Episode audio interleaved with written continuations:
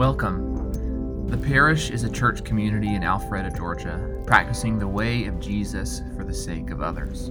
Talks like these are just one part of how we gather to be deeply reshaped by Jesus. So we invite you to join us any Sunday morning for a full church gathering. You can find more information or contact us by visiting our website at parishanglican.org. Well, the passage today that the lectionary gave us is a real barn burner, isn't it? I mean, that passage, uh, meat sacrifice to idols, and uh, you know all of the stuff that Isaac just read. The first time I re- uh, read it this week, as I was looking ahead to this morning, I thought, okay, like this is a this is a strange passage on the surface, and it feels really far removed from where we find ourselves sitting here in January of 2021. But then the more I sat with the passage, I was uh, sort of taken again by how often the lectionary has a way. For those of you who don't know, the lectionary is a cycle of readings from the to help guide us through the story of Scripture. And, uh, and, and this is the passage for this week. And I was amazed again at how often the most timely passage shows up under the disguise of something obscure like what Isaac read for us today. And so I actually think we're going to find the passage to be quite meaningful for the place we find ourselves. Um, so we're reading from 1 Corinthians. 1 Corinthians is actually the third letter exchanged between Paul and the church in Corinth. We have lost the other two. We don't know what they say. Um, know they exist because Paul references them directly in the text. So, for example, in 1 Corinthians 5 9, we read, it'll come up on the screen here in a moment, Paul says that in my first letter to you. So we know that Paul has written to them before. And then in uh, 1 Corinthians 7 1, he begins to address the uh, matters that they wrote to him. And so we know that there's been a back and forth exchange happening here uh, between the Corinthian church and Paul. Now, one of the things that's fascinating as we read the scripture reading that, that Isaac took us through is there are these sneaky quotation marks in the text. And they almost disappear into the background, and it seems like Paul is talking out of both sides of his mouth. But what he's actually doing is directly quoting the letter, the lost letter, from the Corinthian church to him and he uses their quotes and then he responds to their quotes. And so uh, we'll look at those in just a moment, but they find themselves in this pluralistic society. Corinth was a town similar to how we may think of Las Vegas. There was a lot of different ways of living, we shall say, and a lot of different religions, and many of those religions required sacrifice of meat. And so the temples were full of meat, but most of that meat had previously been sacrificed to an idol. And so that's the conflict, that's the, the challenge, the moral dilemma that the church finds themselves in is can we eat this meat even though it's been sacrificed to another God that we actually don't think is a God at all? But there's something else bigger happening in the text. And that's what's going to drive our conversation today. And the bigger thing happening in the text is this how is the church to be in relationship with culture around it? How is Christ's cruciform church to be in relationship with the world around it. So we'll look at the larger principle that Paul is getting at in the text today, and then in a little bit we're going to apply it to a thing that is very pertinent in our lives here today. So let's look at 1 Corinthians 8, and this will come up on the screen here. These are some of the quotes, right? Paul is responding to the church, and he says, We know that, and then he quotes the letter that they sent him. All of us possess knowledge. Knowledge puffs up, but love builds up. So that's Paul's response. Yes, we know that. But knowledge puffs up, love builds up. Later on, he says, We know that, and here's the quote again no idol in the world really exists. And Paul agrees. He says, Indeed. And so essentially, the Corinthian church is saying, Hey, Paul, we're free. We can eat whatever we want to eat because these idols aren't real in the first place. And Paul's response is, Yes, you are correct about that. Theologically, the statement you just made is true, but Paul then takes them into a bigger truth that is beyond their rightness. They are right on this matter, but they're missing something that is more deeply true. And that's what he's beginning to take them into. He's going to show them the, that this knowledge also requires responsibility in order to actually be life giving. And so some in the Corinthian church had recently left idolatry behind. It was part of their way of life. They convert to following the way of Jesus. And idolatry is still a fresh reminder of the life they just left. And so, what Paul is saying here is that they are vulnerable to re enter that life. He calls them weak in the passage, and I don't think he means that in a demeaning way. He's saying they're vulnerable. And so, uh, it, it is important then that those who have this freedom use it responsibly. Uh, later in the letter, the Corinthians write to Paul, and this will be on the next slide, uh, that all things are permissible.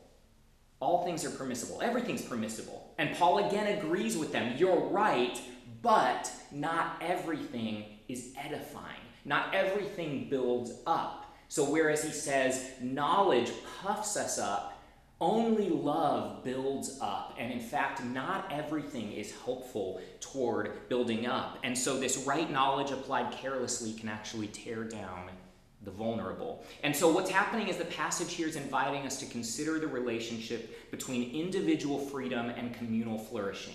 Individual freedom and communal flourishing. In the name of their individual liberty, some believers in Corinth had lost sight of their responsibility to others. And when that happens, there's almost always, it's human nature, another faction that arises that swings in such extreme opposite reaction that they end up becoming sanctimonious and scrupulous and actually forfeiting their freedom altogether. And so Paul's inviting us into a wise and discerned way forward. Now, Paul is perhaps the greatest champion of freedom that we have in the entire Bible. There's no greater uh, champion and, and proclaimer of freedom than Paul. It is Paul who says, It is for freedom that you have been set free, and don't let yourself be burdened again by a yoke of slavery. Paul is championing freedom.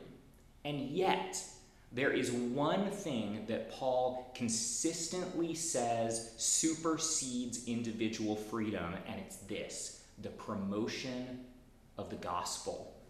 If we look at Paul's life, there is a guiding principle that he refers to and lives and embodies over and over and over. And the principle is this what's going to best represent and advance this good news? What's going to best represent and advance the good news?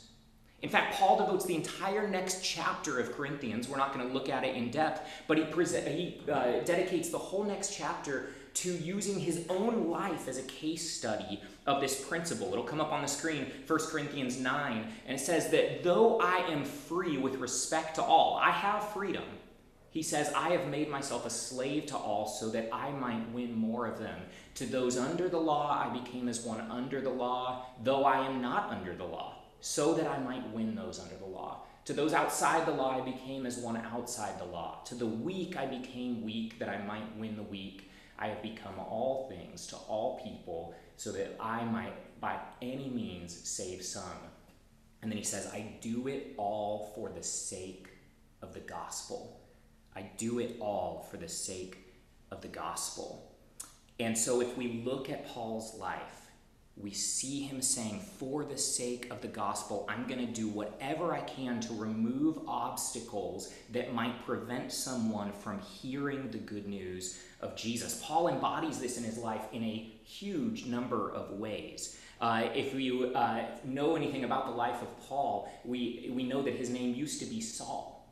And there's this kind of common understanding that Saul changed his name to Paul when he was converted to the Christian faith, but that's actually not true. He used the name Saul for another 17 years when he was ministering in Jewish context. But then he goes to Rome, and in order to be more uh, contextually sensitive to his new audience, he uses his Roman name of Paul. So he's applying this principle. What he's saying is, I will lay, willingly lay down my liberty if my liberty would harm others. The most obvious example of this has to do with circumcision, right? Paul is like the champion in the New Testament saying uh, that there is not a need for circumcision. And in fact, for Titus, one of his followers, he refuses to mandate that Titus be circumcised. And yet, then, not long after that, he goes and says uh, that Timothy needs to be circumcised. And it sounds like he's talking out of both sides of his mouth, but what he's doing is actually contextualizing the gospel in order to remove any barriers or hindrances that might stop people from being able to hear it. In the case of Titus, the gospel would have been corrupted by forcing Titus to be circumcised. But in the case of Timothy, they were going to a Jewish community, and Paul knew that the lack of circumcision I don't know how they knew who was circumcised and who wasn't, that's a whole other thing. But he knew that the lack of circumcision was going to be such an offense to the audience that it would have been a barrier for them being able to hear the good news. Let me give us a, a practical example. If you want to spread a message, you don't set up a bunch of obstacles that make that message harder to hear.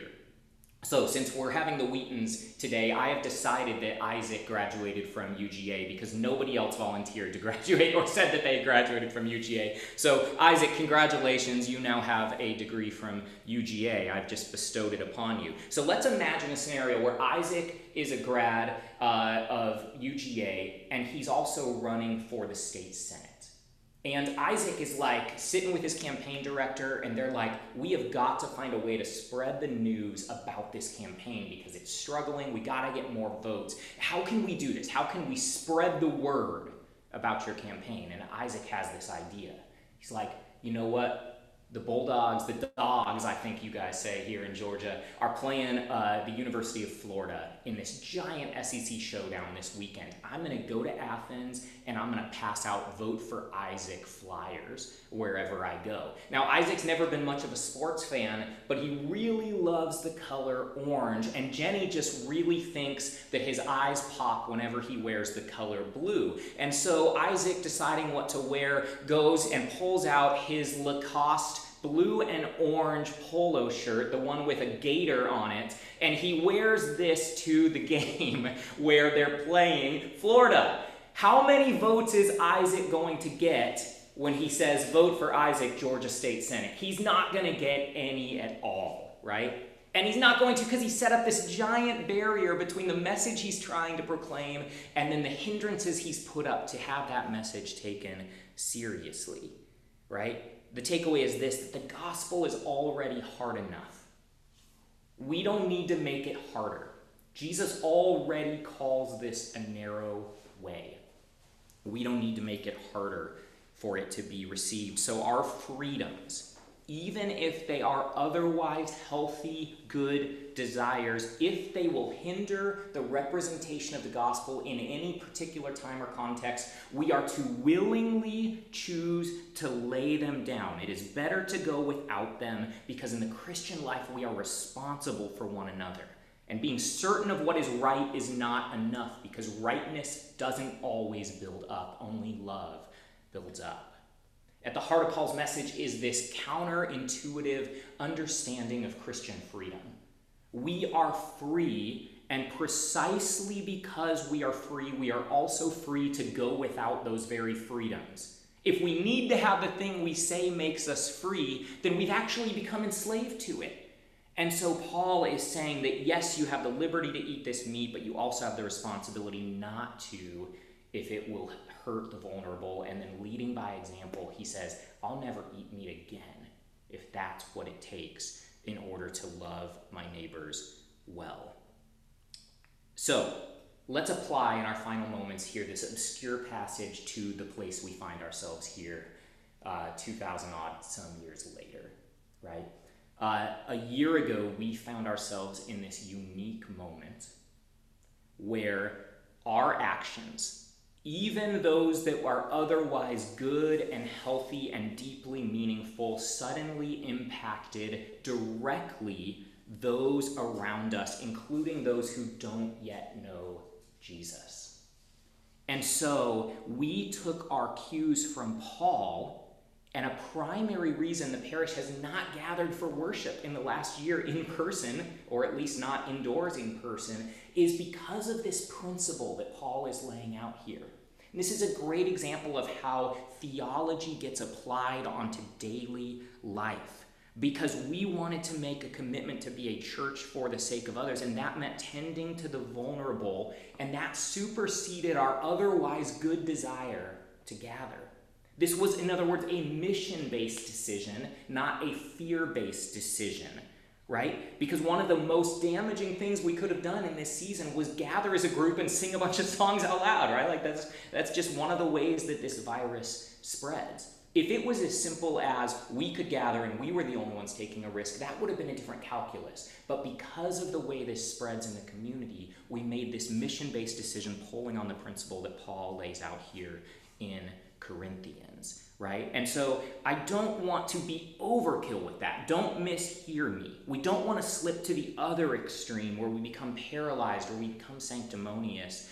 But this is a significant season of discernment where almost every decision we make almost every action we take we have to discern what does it look like to dance in the freedom god gives us while also uh, remembering the communal flourishing of the wider community around us and so what this passage is showing us is that when we have to choose between freedom and mission god always calls us to lean to the vulnerable always calls us to lean to the vulnerable. The vulnerable in this case may be the physically vulnerable, the economically vulnerable, but it also might be the vulnerable who don't yet know Jesus. And we have a chance right now to show up in community in ways that make this better, not worse.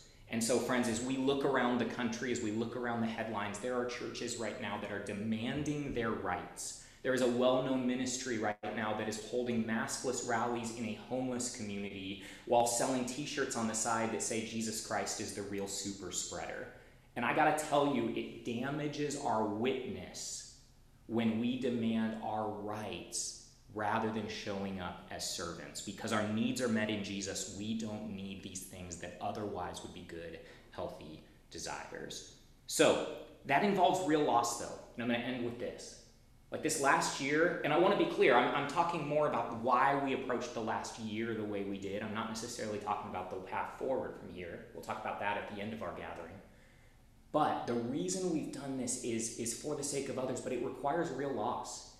And so we have to be able to take that loss to Jesus to name it for what it is, and to recognize that Christ is being formed in us through the crucible of this season, where our inconveniences and our otherwise good desires are stripped away. God comes through the disguise of that very inconvenience, through the disguise of that very loss, in order to form us more into his likeness. As we end, I want to be clear about two things I'm not saying. What I'm not saying is the most overactive conscience in the group gets to always dictate what the group does right? If we did it that way, the church would totally lose its prophetic witness. That's not what Paul's saying.